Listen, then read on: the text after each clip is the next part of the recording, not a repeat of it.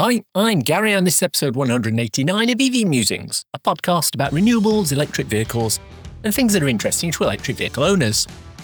On the show today, we'll be looking at getting the best out of your EV range wise.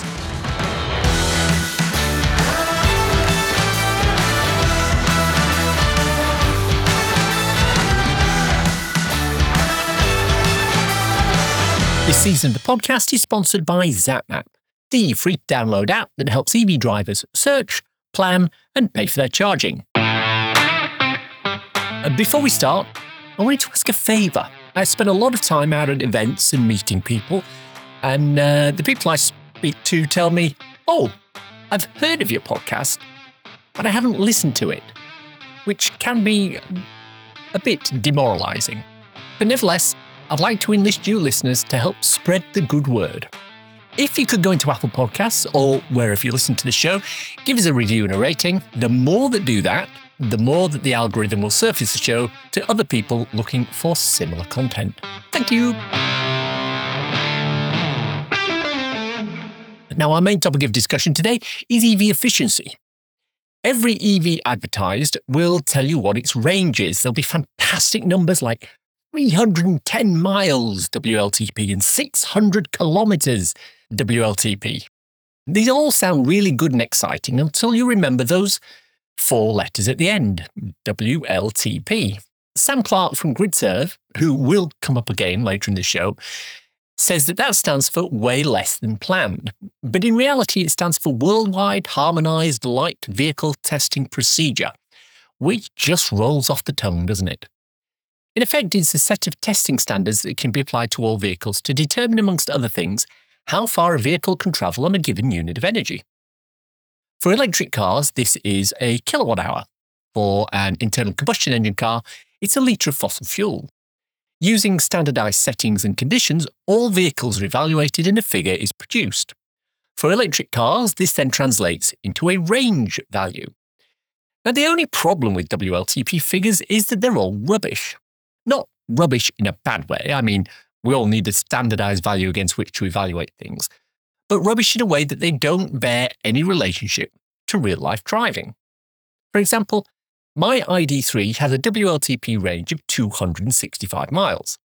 The day it arrived at my house on the back of a flatbed last year, it had 98% state of charge with 224 miles on the gob. In day to day driving over winter, it can just break 200 miles of range, and in warm weather, it goes back up to 220 miles. In reality, nobody manages to match the WLTP range because nobody drives under the strict conditions of the WLTP testing regimen. Or do they? To talk about this, I'm delighted to welcome Guinness World Record holder Kevin Booker to the show. Kevin holds the Guinness World Record for lowest energy consumption driving. He drove the length of the country with just one stop to recharge in a Mustang Mach E. Uh, welcome to the show, Kevin. Thanks for being here. Uh, thanks for having me. Um, now, I, I want to talk about driving efficiently and how listeners can do that. But I can't start the show without asking you about the world record John O'Groats to Land's End run. Or was it the other way around? Was it Land's End to John O'Groats or John O'Groats to Land's Um, End? So it's John O'Groats to Land's End. Um, a lot of people joke saying, well, you did it the easy way because it's all downhill because you started at the top. But uh, basically, yeah, it's the same gradient either way. Interesting. Tell me, um, tell me about that. Sort of, you did it in the Mach-E. What what spec did you use on that? So with the Mach-E, we used the uh, extended range version, but the rear wheel drive one. So the one with just rear wheel drive, but the biggest battery available. Okay. And as with every time somebody mentions a, an EV, someone's got to say, well, what sort of range are you getting on that then? Um, well, with that, we were getting uh, on the record attempt, we had over 500 miles capability between, between charges. That's phenomenal. What's the what's the actual advertised range on that particular uh, battery pack? Do you know? Um, I believe at the time it was 370. It's gone up slightly now because Ford have unlocked more of the usable battery capacity. When we did it originally, it was 90 kilowatt hours of usable capacity, and now I believe it's 92 on that particular model because it did have a massive safety buffer of over 10 kilowatt hours. That is a bit of a safety buffer, isn't it? What efficiency did you actually end up getting at the end of the day on that? So just over 6.5 miles per kilowatt hour. And we'll go on and talk a little bit about how you got that. But in terms of your general everyday driving, is that extraordinary for you or is that about average for you? Um, it can depend on the car because you know the car is the biggest kind of deciding factor of that. If you've got a really poorly designed car for efficiency, no matter how carefully you drive, you're not going to get magic efficiency numbers out of it. So, I mean, I've got an Ioniq 5 at the moment, and I'm averaging today about 4.7 miles per kilowatt hour, and that's not really trying, that's just driving it fairly normally. Now, I think I believe when I talked to you about this earlier, there were certain things you did to try and keep the weight of the actual Mach-E down. Um, do you want to talk a little bit about that? Um, basically, with that, uh, it was more just taking out anything. So we didn't have the the manufacturer's mats in it. Um, we didn't have the spare tire in it. So, but it wasn't major things we did. It, as the Guinness rules stipulate, it has to be for the record. You have to be able to do it in a production car. So, so that any person could go out and try and break that record. So it can't have shut lines taped shut. It has to be pretty much a production car. The only thing you can do is we put A-rated tires on it, and that's allowed because anyone else could go out and buy an A-rated tire for that vehicle. And I think we ought to point out for people, you actually had support vehicles with you following you all the way, didn't you? Uh, yeah, for that, because um, the Guinness rules are quite strict. We had to have professional witnesses, so that's why we had the AA as a support vehicle, but they were also our independent witnesses, so they witnessed that there was no kind of skullduggery going on in the event, that we didn't cheat, we didn't charge it. So they were there as independent witnesses to follow us the whole time. And what was your actual driving time um, on the full journey? Um, with the driving time, it's a bit of a difficult one to determine because we were doing it with sort of, we had a BBC camera person with us, we had the AA. Our driving time was more dictated not by the speed we could go, but by the health and safety regs of how often we had to stop to comply with the AA's health and safety policy. So we had to stop for 15 minutes every two hours, a minimum. So we tried to time that with driver swaps, but it's sort of the timings with that. So it, it wasn't a quick record. It took us less than 24 hours to do the whole thing, but a lot of the stops were to do with health and safety and driver changes. Ah, that's interesting because and I'll come back to that in a little bit when we when we talk about. Well, let's move on to it now. Well, I want to talk about the the actual methods that you use to get such efficiency on that, and you use a technique called hypermiling, I believe. That's now, right. Yeah. Um, a lot of the people who listen to my podcast will be aware of that, but for those that aren't, do you want to just give them a quick um, sort of preview of what hypermiling means?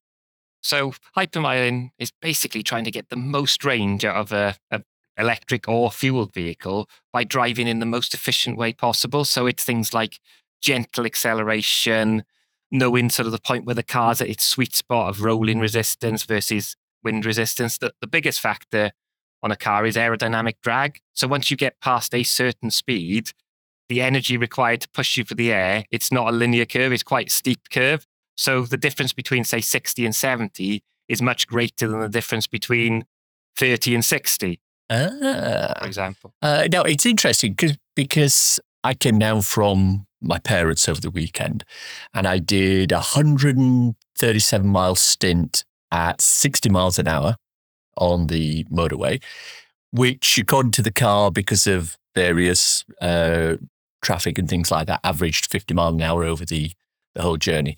And I ended up getting five miles a kilowatt hour from my ID3. So I was, I was quite pleased with that.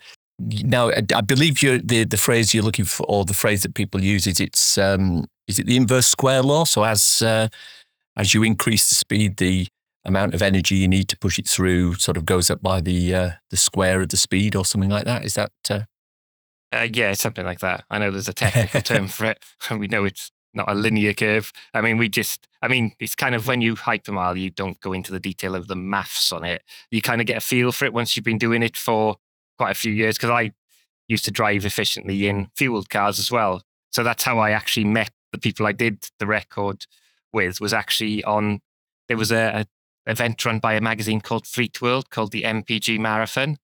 And I ended up competing against a lot of them in this event. So then we decided to team up with an EV and actually work together to actually achieve a record rather than being against each other as we have in the past. Okay. So, well, when you were doing your trip in the Mach-E, when you were on a motorway, were you staying 60? Were you doing 55? How, how did that work? So you were sitting around about the sort of the speed that a, a truck would do rather than going sort of, so you were staying, not slipstreaming the trucks, but staying at the sort of speed a truck would do down the motorway.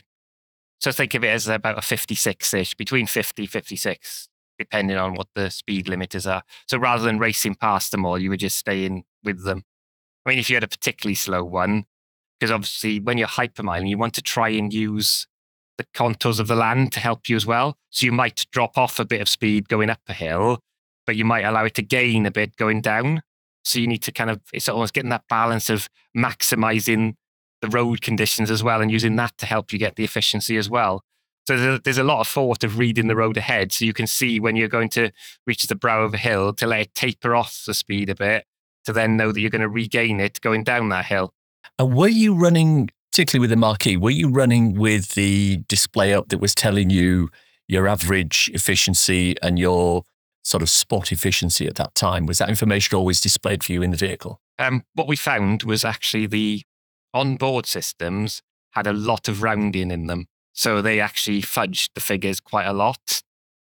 So what we had was because we had to log all the data for Guinness, we use a company called Intrepid, which do data loggers, and they work with a lot of manufacturers at the prototyping phase. They're sort of they're not like your standard data loggers you'd have from the companies that you know monitor fleets and things like that.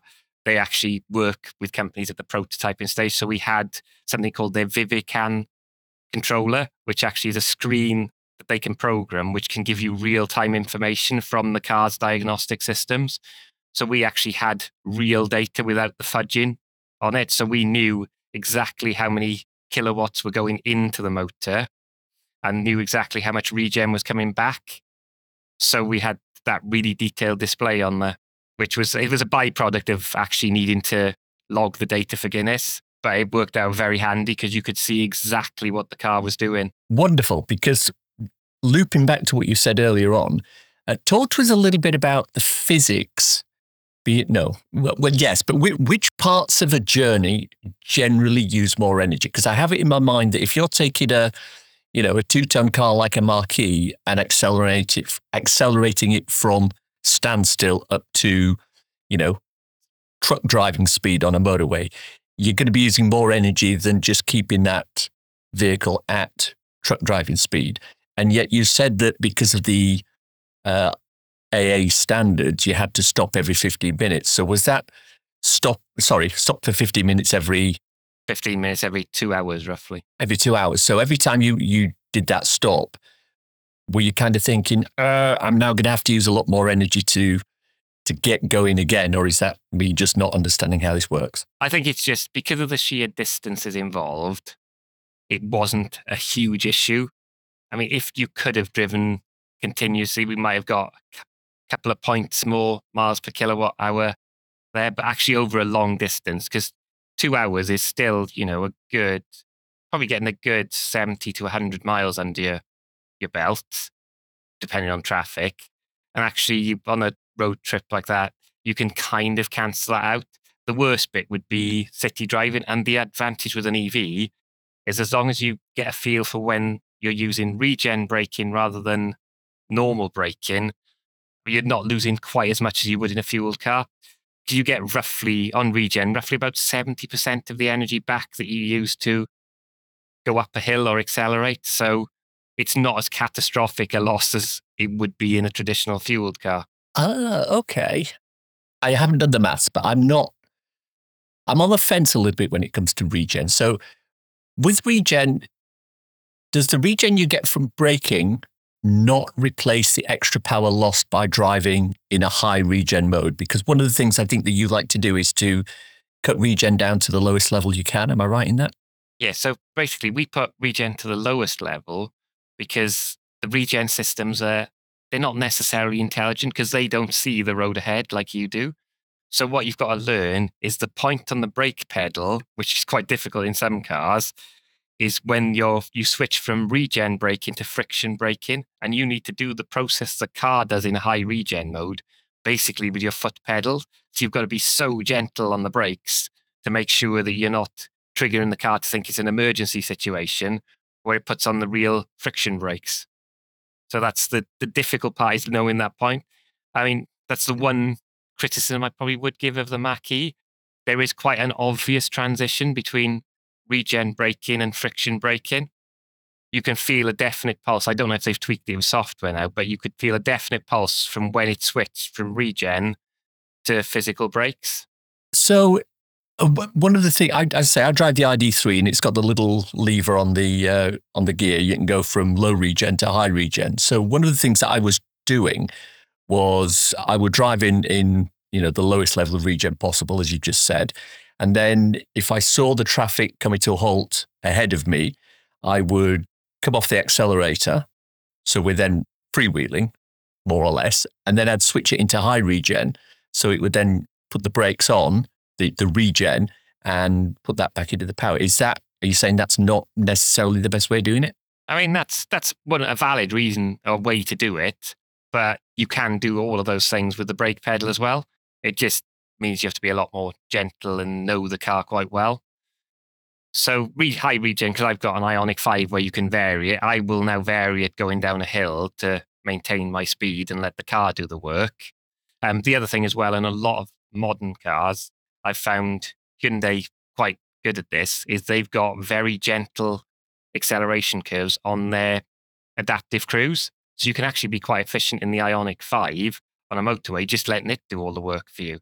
Um, in the Mustang Mach-E, we used what's called whisper mode, which actually has, has the lowest regen settings. But you've also got now, which might help, is they've now launched Blue Cruise, which wasn't available when we had that. And Blue Cruise is apparently quite efficient as well. Interesting to know. Talk to me a little bit more about adaptive cruise control and how you use it, because uh, I believe I've heard you say at some point that the one thing you do first is you stick everything into the most efficient drive mode, which you know generally is eco. Um, and then, do you use ACC as much as possible, or do you just like? I, I mean, I use it pretty much full time driving. I'll you know to keep to thirty mile an hour, etc. Do you switch it on and off as needed, or what? So when I when I'm driving my own car, not in a Guinness World Record mode, I'll generally use automatic the automatic cruise control all the time because it basically, if you use the automatic cruise control, it's more efficient for most general driving. But when you're on instead of Guinness World Record mode, you tend not to do that because it will power up a hill and it'll resist too much coming down a hill. Whereas in the record mode, you want to maximize on a motorway, for example. Say you're doing 50 and the, the just the contour of the road will allow you to go up to 65, 70 you'll take that free speed going down a hill. But when you're going uphill, you don't want to power up it. You want to let it taper off as gradually as possible. So you're kind of almost giving the same power input to the motor, but not actually holding speed. You're letting it slowly drift down. So with that, you can't really do that with cruise control. So it's it's kind of all manual, hands-on type driving for that. But generally, when you're driving normally, I can easily get mid fives out of my uh, Ioniq 5 with the adaptive cruise control. The car that was the most efficient at that is probably the second generation Hyundai Ioniq, the one that's got the nickname the wind knife because it just literally cuts through the air and is stupidly efficient. Come on, t- tell me what's the best you've got out of, out of the wind knife then. So when I had one of those, my best was 7.2. The problem being with it is it's it couldn't, we did look at that as a potential for the record, but it's crippled by slow charging speeds and not a very big range. So you couldn't do, you could probably get the efficiency record if you were patient enough, because we worked out in the Ioniq with the charging speed, it probably would have taken us about two days because you're limited for those charge stops. So the, the Mustang Mach-E had the, the right compromises to get all three records. So there's there's individual cars that might be able to beat it on efficiency, although you'd have to have a lot of patience in an Ioniq to maintain 6.5 for that many miles after knowing you've got to stop every couple of hours for pretty much a 50 to 60 minute charge to get it up to a reasonable level. Ah, interesting. Because of course, with with charging, there are two uh, sort of schools of thought. One is you put in as much as you can and go for as long as possible and have a long charge. The other one is you charge enough to get you to the next charge stop. So you know you might only be doing sixty percent. Um, on the understanding that it's a quicker charge stop, you'll be making more of them. So presumably a, a calculation like that would have uh, been made when you were prepping for the uh, for the record. Uh, yeah, because the the Mustang we actually did uh, when we charged at the one and only charge stop, we charged to I think it was eighty one percent, and then carried on. So, so one charge stop, and you only went up to eighty one percent rather than up to hundred percent. Yeah, because that's Wow. because you had the the issue with the uh, at the time was its charge curve. So it would charge really quick. So it would hold over 100 kilowatts up to 80%. And then at 80%, it dropped to 12. So basically, 80% was our limit because we didn't want to stop. That's why 81 was just a discrepancy because of batteries getting warm, because we stopped at basically 80. And as it sorted itself out, when you ignitioned on, it said 81. So literally, we couldn't go higher than 80% because we'd lose the charging time one. So we were committed then at, uh, so from Wigan, we were committed to get to Land's End. What did you arrive with? What percentage? We arrived with, um, it had stopped saying miles. It would say on the dashboard, battery depleted, stop safely now. But we could see from the direct connection to the diagnostic system, we had about three kilowatts hours left of usable. So it was fairly tight. That was about one or 2%, I think. Was there ever a little voice on your shoulder going, "We're not going to make it"? Um, the worst bit was when the guessometer started showing less than the range we had left. Um, it was actually over Bodmin because over Bodmin, the worst thing happened that can possibly happen when you're trying to hypermile. Really heavy rain with lots of surface water. Because the biggest thing for a sapping efficiency is not necessarily just cold, it's lots of surface water because all that extra energy your tires have to use to get rid of the water from the tread to keep you having grip. Which is, So that was the diciest bit. I could understand that because I think what you're talking about there is one aspect of rolling resistance, isn't it? Yeah, Yeah. and Bodmin as well is quite hilly. Mm-hmm. So every hill you're seeing the gasometer get further and further away from how far you've got left to go. Oh, that's um, that's a bit worrying when that happens, isn't it? Yeah. So it, I mean, it did it, but it was like, I think my nail marks are still in the seatbelt of that car. Talk to me a little bit more about rolling resistance because one of the ways that you can reduce that is by having a different tire type, different tire compound, or different tire pressures. Uh, how does that play into it? So with the tire pressures, we had a, a full car because we had some camera equipment and all the drivers.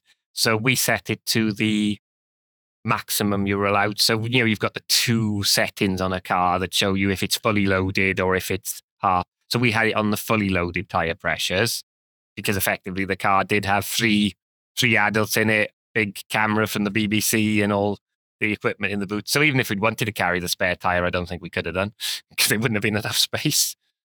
So there's that. And we just made sure that we spec.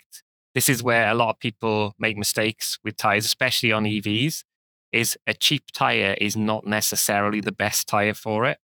You know, you re- really need to be conscious of the energy rating. So the rolling resistance rating had been an A, because in a full charge in a modern EV, that A rated tire could give you 20, 30 miles more range than if you put a budget tire on, which is, say, an E or a D. And that's all as a result of the what the profile of the tire, the tread of the tire, or the compound.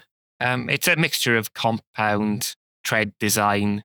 There's a lot of science that goes into uh, the tire manufacture. So it's, I mean, a lot of them are closely guarded secrets on how they get that efficiency, but it's a combination of compound and tread pattern mainly, anyway. And how much difference does the weight either of the car or in the car make when it comes to efficiency? I mean, it makes a difference. Obviously, we probably could have got more efficiency if you'd done it with one driver, but I know the health and safety from the BBC would never have let us do it with one driver for that length of time. So, I mean, weight uh, can be a big factor, but the biggest weight is the battery pack, which you can't really change massively until we have sort of more modern solid state batteries, which reduce the weight massively, or some of the new lithium ion ones that are quoting, is it 500 uh, watt hours per kilogram or something like that, isn't it? I think the new ones I saw announced around about fully charged time. So it's, I mean, that's so that's your biggest factor because you think the battery probably weighs as much as a full car of passengers. So that would be where the biggest saving comes. So some stuff is just purely, you know, like the cycling teams use tiny incremental gains. So you gain a little bit from the tires, you gain a little bit from not carrying a spare wheel, but you find most EVs now only have a flat fix kit anyway. Yes. Yeah. Mine's exactly like that. And of course, the other factor that plays into it is the actual uh, drag coefficient on the vehicle. Uh, you, I mean, you talked about the the wind knife, the early Ioniq, the 28 kilowatt hour, and the was it 38 kilowatt hour? They're really they're really slim. They've got streamlined shapes. Uh, now, what are your thoughts on some of these big square EVs currently being sold? I mean, there was a fully charged Live North when they unveiled the the Munro Big Yellow, which was a, a brick of a vehicle, looked like it'd been designed in Minecraft. Everything was square by all accounts. You're not going to get any great efficiency on something like that. Now, obviously, you don't need efficiency when you're looking at something like that because it's a practical vehicle. Uh, it's it's got a specific use case or a specific set of use cases, but a lot of that is starting to filter down into the everyday vehicles. The Ford F one fifty that uh, is quite popular out in the uh, US, and the Rivian, and even some of the larger BMWs that we've got. Do you look at that and you kind of shake your head and go, "Why are they doing it that way?" I mean, that is the problem that the market now is tending to favour bigger SUV styles, which aren't as efficient. Because actually, if you look, my Ioniq 5 is an example. I got the Ioniq 5 because I thought it looked quite cool. That's why I changed it from the Ioniq when my contract ended on that. But from an efficiency point of view, the shape of the Ioniq 5 means it's worse on a motorway on efficiency than it, the old Ioniq was. And I can tell it's not the powertrain because if you're doing sort of round town, you can match the efficiency in an Ioniq 5 to that of the original Ioniq. you know, I've had six miles per kilowatt hour out of my Ioniq 5 around town because wind and drag is not as much of a, an issue there. And you've got a little bit more regen for stuff like that. But you, that's the problem is I think manufacturers do need to focus on things like efficiency. Another prime example is they've just launched the Ioniq 6 in the, uh, the UK. The UK model only comes with 20 inch alloy wheels and actually size of wheels affects efficiency. So if you look at the stats for the Korean version, which is available on 18 inch wheels, it gets an extra 50 miles official range over the one with the 20 inch wheels. And I think manufacturers have almost lost their way on that because people like a big SUV with big alloy wheels. The market is dictating it rather than efficiency. And I think that almost needs to be sort of told to people who are buying EVs that there is a better way. You can have more efficient EVs, but you do have to sacrifice your 20 inch wheels or your big boxy SUV. Very, very valid points. And if I can summarize what we've said over the last few minutes, you need to look at a car that has a streamlined shape. You need to look at a car that's got the, the appropriate size of wheels to get the most efficiency. You need to look at the tire compound um, and ratings to make sure you've got the most efficiency. Uh, maybe look at minimizing the weight as much as you can. But if you get somebody who's got all that and they get into the vehicle, what is it that they need to do once they've got into the vehicle to set it up to drive the most efficiently? But as we've said before, one thing is to make sure it's set to the eco mode because that'll take the edge off the acceleration. I mean, the one thing that people forget is lots of people say how quick EVs are to accelerate. Just because they can accelerate quickly doesn't mean you need to race off flights and everything like you would do in a hot hatch. You can drive it normally like you would have driven your older fueled cars. So it's just more about reading the road ahead. So when you're coming up to sets of traffic lights, it's just trying to, like you should be doing in, according to the highway code, it's just looking, seeing what's happening ahead to predict that so you can drive in the most gentle way. I, I mean, I, I understand the whole concept of looking ahead, but obviously, one of the problems that I always have is I'll be in a, on a road that has, say, four sets of traffic lights that are a quarter of a mile apart.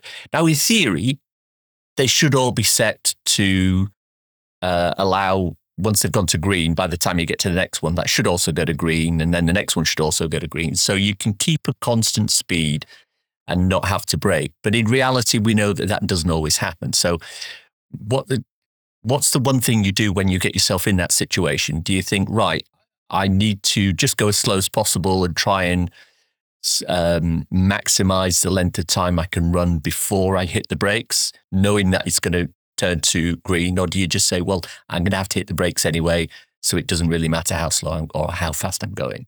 I mean, it's with that, it's trying to kind of get that balance between not going too slow and annoying people, and just kind of that's kind of the key to hypermiling is trying to learn that balance. So you're going fast enough not to annoy people, but slow enough not to stop. So I mean, it's a sort of fine art that you've got to get down to. And I mean, if you do regular routes, you start to learn the sequences. But it's when you're somewhere new, that's where you're like, oh, I've missed that traffic lights. And you think, I could have been more efficient there. Yeah, absolutely. Now, I heard a little rumor, and you, you could tell me whether this is true or not. I heard that your wife's actually even better at this than you are. She can get great figures without even trying. Is that right? Um, that is one of the things is my wife is that she doesn't drive efficiently normally. She just drives normally but she has in the past to prove a point, showing, well, I've got this because I can. so she can, she's obviously watched the techniques I use and she can employ them when she chooses to. So, I mean, to be fair, she's, she's got a more efficient car than me because she's got a Kona, which will go forever on a charge. So, oh, yeah. Yeah, yeah, yeah. Absolutely.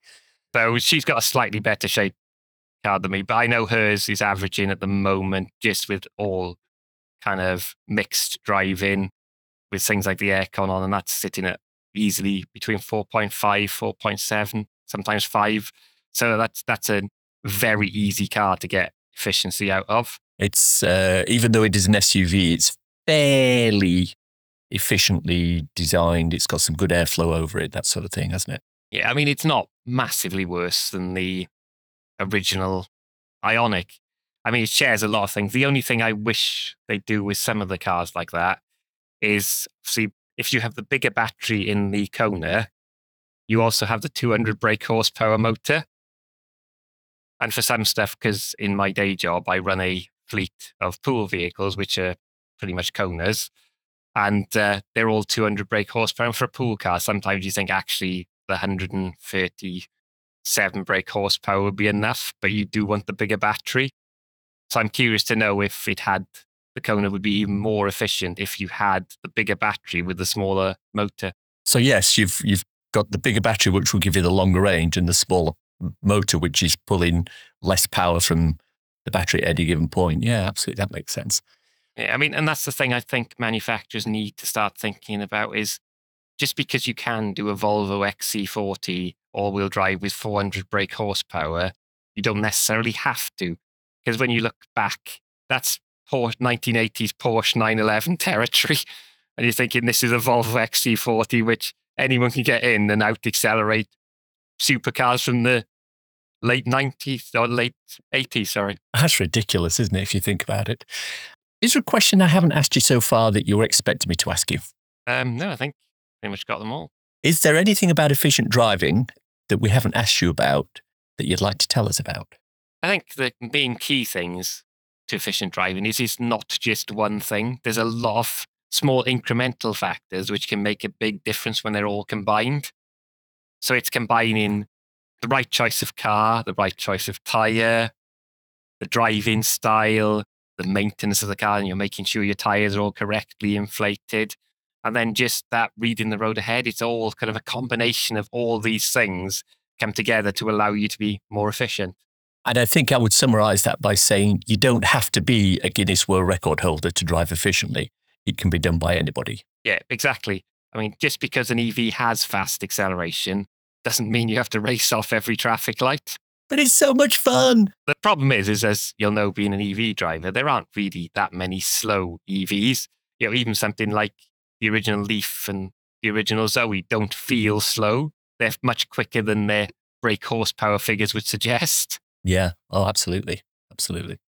So, Kevin, you've recently gained another Guinness World Record, this time for driving a van, right? Tell me about that. What were the circumstances? So basically, I thought, well, we've done the car thing. So a few of us uh, got together and thought, can we do something in the commercial vehicle space? So it was my usual co driver, Fergal, but we actually brought Sam Clark from GridServe into this one. So uh, Sam Clark, the man himself. Yeah.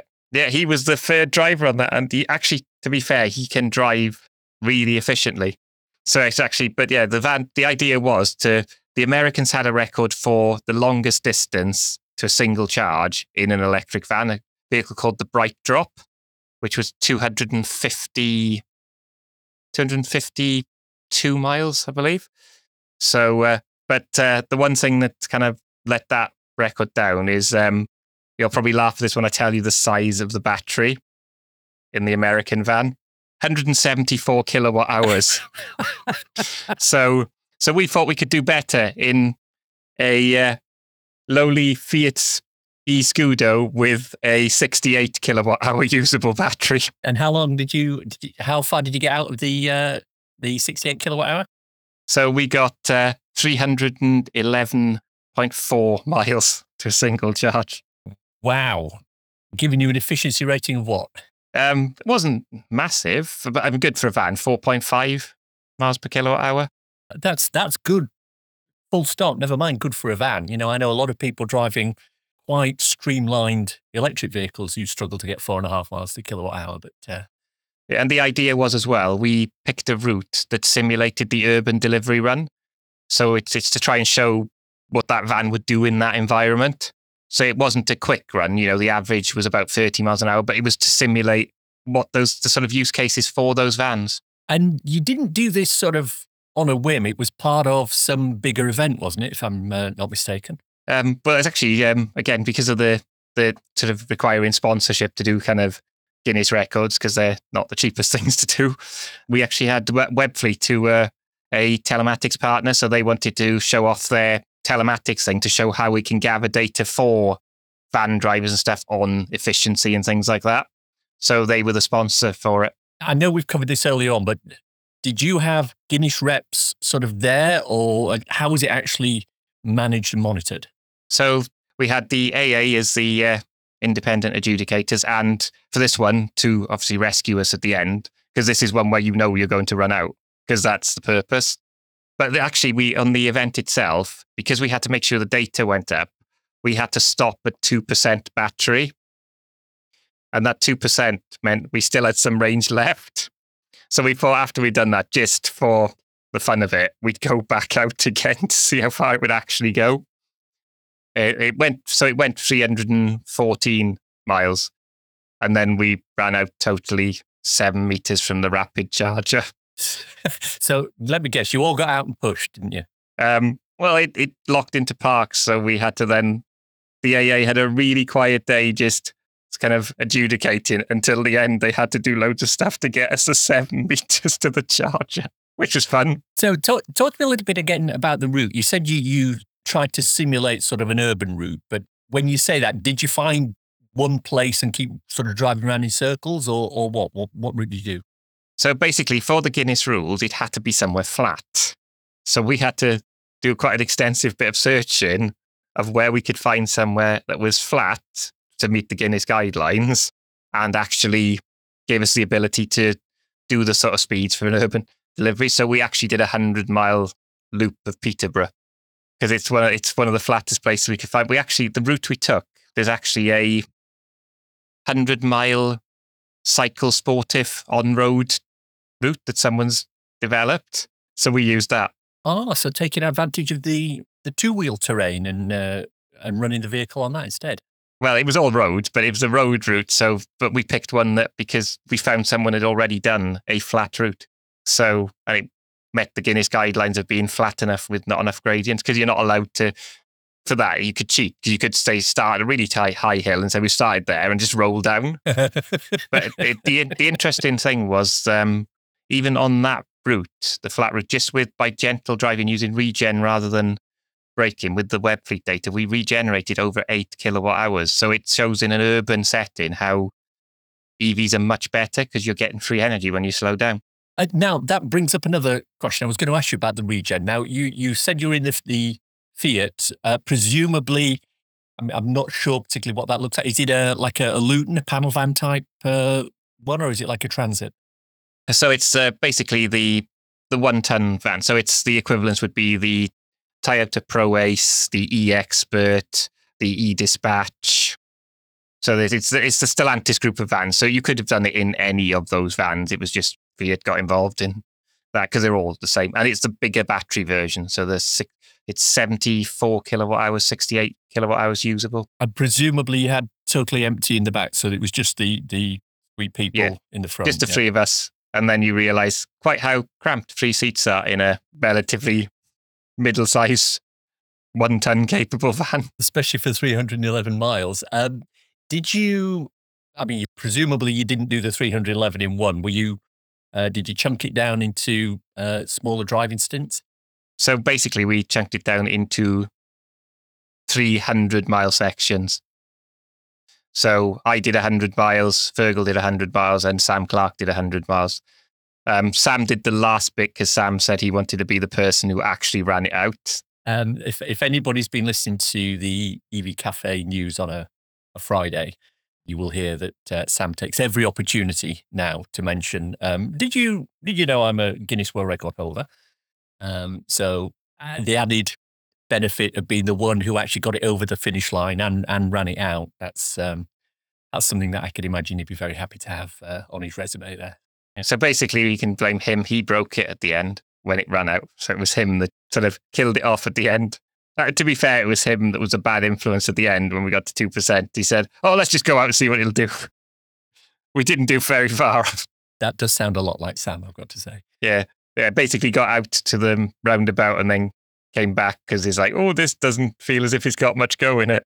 So, what were the the challenges specific to a van that you didn't have in something like the Mach-E, for example, other than the fact that there's three of you in a, a small place? Main challenges is that you know it's a big uplift on WLTP, which we thought the official WLTP on that van is 205 miles. So, I mean, I I wasn't confident we'd break the 300 mark. I, I was pretty confident we'd break the the American record, but I didn't think we'd keep going to 300. And what uh, what sort of average speed were you? Uh... Um, I think that the difficulty was because of the telematics. We when we did the driver swaps and kind of the quick food breaks, we had to leave it on. So that was that logged our average because we were still running when we were doing nothing but we worked it out at about 30, 30-ish miles an hour. I think the car, I think the vehicle did say 27 on it, but that included the stops for 30 minutes. So basically urban delivery speed. So lucky there's no flat places in Wales. Otherwise, we may have got even further. Uh, anything else you want to tell us about the uh, the world record? I mean, it's just that it's just that you know, the challenges of organising a world record is always difficulty. The number of people you have to involve, you know, the AA for logistics, the sponsors that do the telematics, and just, you know, coordinating it. Time. And the other thing on the biggest challenge is the thing you can't control is if it had been a really horrible rainy day, we might not have got that distance. So what was the weather? Was it sort of bright and sunny or was it just nice and overcast or what? It was bright and sunny most of the day, apart from one of the brake stops, it rained during the brake stop and then stopped like five minutes after we'd set off. Because, I mean, the tyres, I mean, the other thing is the tyres were the important choice. So we went for the new Bridgestone, to the Bridgestone van tyres, which are designed to be efficient for electric vans. So there's companies that start to think about those tyres and things like that to make them more efficient in vans. Because they've done that in cars. You know, you have a lot of energy efficient car tyres now but they're starting to do that for the heavier vehicles now. What's next from a world record point of view? What, uh, what have you got your eyes on now? I don't know. That's a difficult thing, trying to find out one I can, because there are bigger vehicle ones. and smaller vehicle ones, but I don't have a license for either of those type of vehicles. So Ah, right. Yes, that uh, that does cause a problem because I know um, friend of the podcast, Sarah Sloman's just bought um, actually her second electric motorbike, which is absolutely uh, over the moon about. And I could imagine you getting on one of those and doing quite a distance on it. But as you say, yeah, I'll need to pass my bike test for that. But to be fair, Sarah had to do that as well. So uh, you know, it's not like she already had that. Uh, she went out, made the uh, made the decision, and did it, and uh, hasn't looked back so far. So uh, you know, you've you've put that on your bucket list for uh, for next year. Get the license and get it done. I'm sure Sam will will come up with a few. I think he's got the bug for Guinness World Records now. He's he kind of gets it now. He's done one, and after, as you say, watching the EV cafe, he, he likes to mention it. I believe it's behind his shoulder a lot of the time, the certificate in all of those. Every single one I've seen since he uh, got the record, it's um, it's there behind him, and he, he, he casually references it either in conversation or by pointing to it uh, on the live stream. So yeah, I, I think he may may be uh, letting Paul Kirby know a lot about that one. Kevin, thanks a lot for that. Um, congratulations again on the world record. Is that four or five you've got now? So it's uh, that's the fourth one. Well, I say congratulations and uh, thanks a lot for coming on and chatting about them.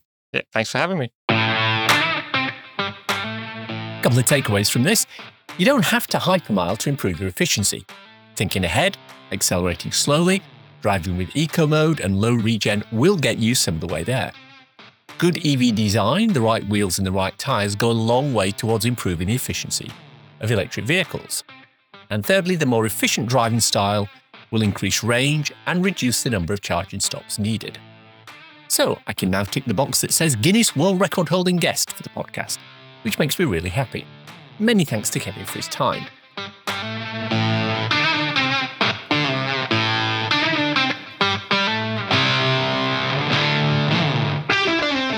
So it's time now for a cool EV or renewable thing to share with you listeners. What do you get when you mix a bike and a small boat? The answer is an electric kayak. The Old Town Sportsman Big Water EPDL Plus 132, we're just full of phrases that trip off the tongue this episode, aren't we?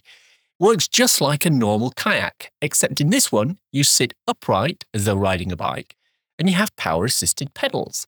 The pedals drive a propeller which pushes you along. The boat has different settings which will affect both the power it pushes out and the length of time the battery lasts. At full power in level 5, the 36 volt 20 amp hour, i.e. 720 watt hour lithium ion battery lasts for around 3 hours. Dropping down to level 1 will sip away much more slowly at the battery, with the company claiming 46 hours of runtime, all for the bargain price of around 6,000 US dollars. Now, where's my wallet? The EV Musings podcast is sponsored by ZapMap, the go to app for EV drivers in the UK, which helps our EV drivers search, plan, and pay for their charging. ZapMap is free to download and use, with subscription plans for enhanced features such as using ZapMap in car, on CarPlay, or Android Auto. And that's the show for today. Hope you enjoyed listening to it. If you want to contact me, I can be emailed at evmusings at gmail.com I'm also on Twitter at MusingsEV. If you want to support the podcast and newsletter, please consider contributing to becoming an EV Musings patron. The link is in the show notes. Don't want to sign up for something on a monthly basis? If you enjoyed this episode, why not buy me a coffee? Go to ko-fi.com slash evmusings and you can do just that. ko-fi.com slash evmusings. Takes Apple Pay too. I have a couple of ebooks out there if you want something to read on your Kindle. So, you've gone electric. Is available on Amazon worldwide for the measly sum of 99p or equivalent, and it's a great little introduction to living with an electric car. So, you've gone renewable is also available on Amazon for the same 99p, and it covers installing solar panels, a storage battery, and a heat pump. Why not check them out? Links for everything we've talked about in the podcast today are in the description. If you enjoyed this podcast, please subscribe. It's available on iTunes or wherever you get your podcasts. Please leave a review as it helps raise visibility and extend our reach in search engines. If you've reached this part of the podcast and are still listening, thank you. Why not let me know you've got to this point by tweeting me at MusingsEV with the words 12 kilowatts at 81%. Hashtag if you know you know, nothing else. Thanks as always to my co-founder Simon. You know he's always looking for his latest business venture, something new, or a new take on something old. But every now and again the answer is really simple. What works for one thing in the field can easily work for a similar thing in a different field. Like his venture dedicated to interpretive dance as a means of educating users about EVs. So basically, I thought, well, we've done the car thing, so a few of us uh, got together and thought, can we do something in the commercial vehicle space? So Thanks for listening. Bye.